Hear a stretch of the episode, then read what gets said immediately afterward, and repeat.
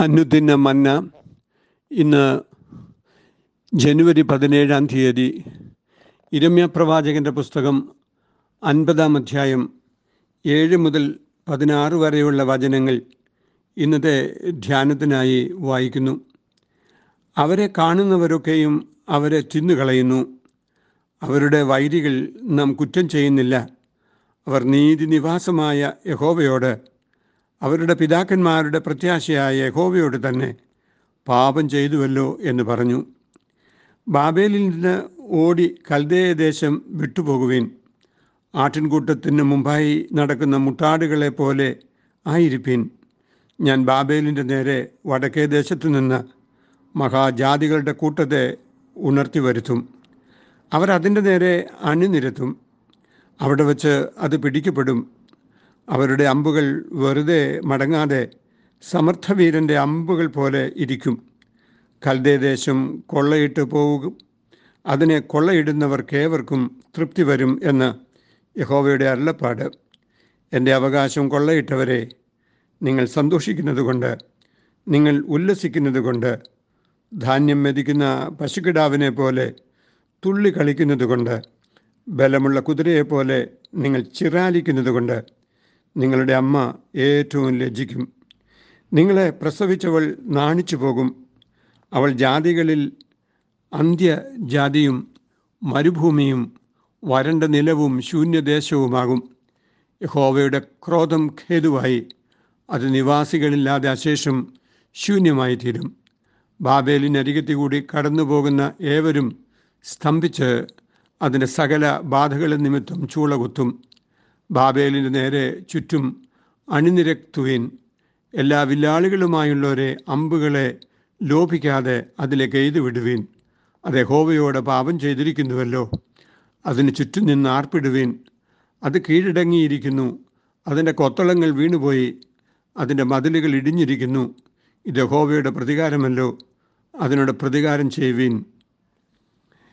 യഹോവ ന്യായം വിധിക്കുന്ന ബാബിലോണ്യതകൾ എന്നാണ് ഇന്നത്തെ ധ്യാനത്തിന് തലക്കെട്ട്. ദൈവജനം പാപം ചെയ്യുകയും അവരുടെ നായകന്മാർ അവരെ തെറ്റായി നയിക്കുകയും ചെയ്തതിന്റെ ഫലമായാണ് അവർക്ക് ബാബിലോണിയ പ്രവാസമുണ്ടായത്. യഹോവയുടെ ന്യായവിധി തന്റെ ജനത്തിന്റെ മേൽ നടപ്പാക്കുന്നതിന് ദൈവം ഉപയോഗിച്ച ഉപകരണമായിരുന്നു ബാബിലോൺ.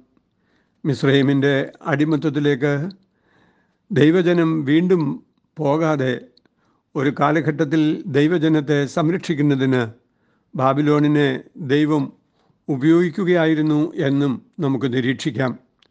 എന്നാൽ ബാബിലോൺ അവരുടെ ചെയ്തികളിൽ ദൈവവിരുദ്ധത കാണിച്ചതിനാൽ അവരും ന്യായം വിധിക്കപ്പെടുകയാണ്. ദൈവം നൽകിയിരിക്കുന്ന അവകാശാധികാരങ്ങളെ ആരും തന്നെ മനുഷ്യ ചൂഷണത്തിനും മർദ്ദനത്തിനുമായി ഉപയോഗിച്ചുകൂടാ. വർത്തമാനകാലത്തും അവകാശാധികാരങ്ങൾ കൈയാളുന്നവർ അവ ചൂഷണത്തിനും മർദ്ദനത്തിനുമായി ഉപയോഗിക്കരുത്. അങ്ങനെ ഉപയോഗിച്ചാൽ അവർക്കെതിരെ ദൈവം ന്യായം വിധിക്കും. ദൈവം ന്യായം വിധിക്കുന്ന ബാബിലോന്യതകളായി അവ തീരുകയാണ് എന്ന് ഭയഭക്തിപൂർവം നാം ഓർക്കേണ്ടതുണ്ട്. വ്യക്തിജീവിതങ്ങളിലും സാമൂഹ്യ ജീവിതങ്ങളിലും അധികാര ഘടനകളിലും കടന്നുകൂടുന്ന ബാബിലോണ്യതകൾക്കെതിരെ ദൈവജനം എന്നും ജാഗരൂകരായിരിക്കണം എന്ന് ഈ വചനം ഓർമ്മിപ്പിക്കുകയാണ്. എന്തൊക്കെയാണ് ദൈവന്യായം വിധിച്ച ബാബിലോണ്യതകൾ ഒന്നാമതായി ബാബിലോൺ യഹോവയുടെ അവകാശത്തെ കൊള്ളയിട്ടു എന്നത് അവരുടെ പാപമാണ് എന്ന് പതിനൊന്നാം വാക്യം സൂചിപ്പിക്കുന്നു. ദൈവജനത്തെ അവർക്ക് യഹോവ നൽകിയ വാഗ്ദത്ത ഭൂമിയിൽ കുടിപാർപ്പിച്ചത് യഹോവ തന്നെയാണ്.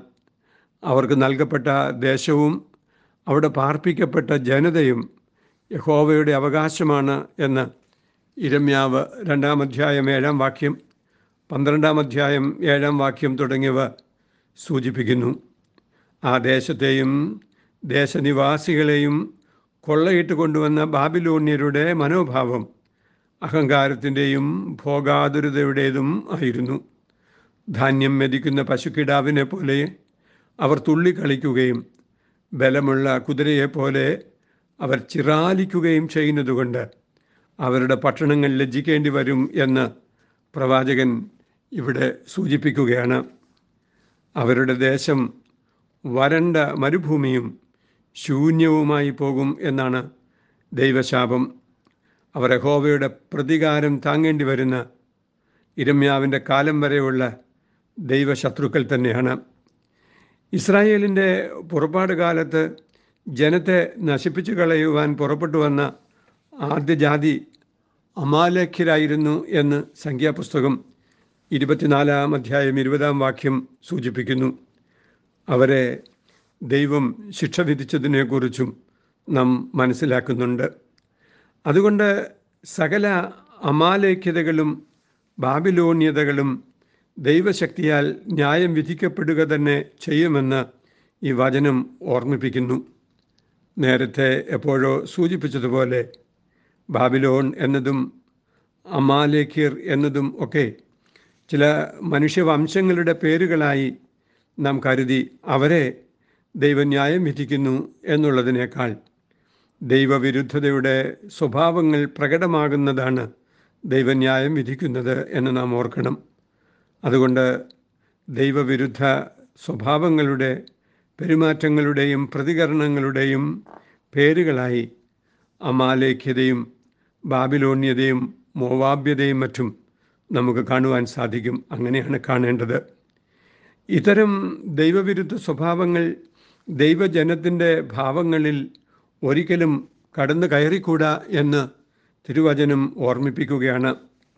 ജീവിത പ്രയാണത്തിൽ കുടുംബത്തിലായാലും സാമൂഹിക ജീവിത ബന്ധങ്ങളിലായാലും ലഭിക്കുന്ന അവകാശാധികാരങ്ങൾ ദൈവബന്ധത്തിൽ ദൈവഭയത്തിൽ സ്വാർത്ഥഭോഗങ്ങൾക്ക് വേണ്ടി ഉപയോഗിക്കാതെ നന്മയ്ക്ക് വേണ്ടി ഉപയോഗിക്കാൻ ഉപയോഗിക്കണം എന്ന് തിരുവചനം നമ്മെ ഓർമ്മിപ്പിക്കുകയാണ്. അങ്ങനെ നന്മയ്ക്ക് വേണ്ടി ദൈവം നൽകിയിട്ടുള്ള സാഹചര്യങ്ങളെ ഉപയോഗിക്കാതെ മനുഷ്യ ചൂഷണത്തിനും മർദ്ദനത്തിനും പീഡനത്തിനുമായി ലഭിച്ചിട്ടുള്ള ആനുകൂല്യ സാഹചര്യങ്ങളെ ഉപയോഗിക്കുന്ന പക്ഷം അവ ദൈവിക ന്യായവിധിയെ വിളിച്ചു വരുത്തും എന്ന് ഈ വചനം ഓർമ്മിപ്പിക്കുന്നു. തുടർ ദിവസങ്ങളിലും ദൈവം വെറുക്കുന്ന ബാബിലോണ്യതകൾ എന്തൊക്കെയാണ് എന്ന് നാം ധ്യാനിക്കുകയാണ്. ഇന്ന് ദൈവബന്ധത്തിൽ ചൂഷണവും മനുഷ്യത്വത്തെ നിഷേധിക്കുന്ന അനുഭവങ്ങളും നമുക്കുണ്ടായാൽ അഹങ്കാരത്തിന്റെ ചില പ്രതീകങ്ങളായി നാം മാറിയാൽ അഹങ്കാരത്തിന്റെ പ്രകടനങ്ങൾ നമ്മുടെ ജീവിതങ്ങളിലുണ്ടായാൽ ദൈവത്തിന്റെ ന്യായവിധി നമ്മുടെ മേൽ വന്നു ഭവിക്കും എന്ന് മനഃപൂർവമായി ഓർക്കുക. ദൈവത്തിന്റെ സന്നിധിയിൽ താഴുന്നതും വിനയപ്പെടുന്നതും ദൈവിക ഉപകരണങ്ങളായി ദൈവഹിത പ്രകാരം ദൈവിക ശൈലിയിൽ നമ്മെ തന്നെ ഉപയോഗിക്കുകയാണ് ദൈവം ആഗ്രഹിക്കുന്ന രീതി എന്ന് ഈ തിരുവചനം നമ്മെ ഓർമ്മിപ്പിക്കുന്നു. അല്ലാത്ത സകല ഉന്നത ഭാവങ്ങളും നിലംപരിചാകാൻ ശക്തിയോടെ അടിക്കുന്ന ദൈവത്തിന്റെ പ്രതികാരത്തിന്റെ കാറ്റ് ഊതുക തന്നെ ചെയ്യും എന്ന് നാം ഓർക്കുക. ദൈവത്തിന്റെ കാറ്റ് ദൈവിക ഭാവങ്ങളിൽ നിലനിൽക്കുന്ന ദൈവമക്കൾക്ക് ശക്തിയാകുമ്പോൾ ദൈവത്തിന്റെ കാറ്റ് ദൈവവിരുദ്ധ പ്രവണതകളെ അടിച്ചു തകർക്കുന്നതാണ് എന്ന് നാം ഓർക്കുക. നമ്മുടെ ജീവിതങ്ങളിൽ ദൈവത്തിന്റെ കാറ്റ് ശക്തിയായി തീരുവാൻ ബലമായി മാറുവാൻ നമുക്ക് പ്രാർത്ഥിക്കാം. അതിന് ദൈവം നമ്മെ സഹായിക്കട്ടെ. നാലു പാടും ചുറ്റിയാടിക്കണമേ ഇപ്പോൾ. ഉന്നത ഭാവങ്ങൾ നീലം പരിചാകാൻ. ശക്തിയോടടിക്കുക ദൈവത്തിൻ കാറ്റേ.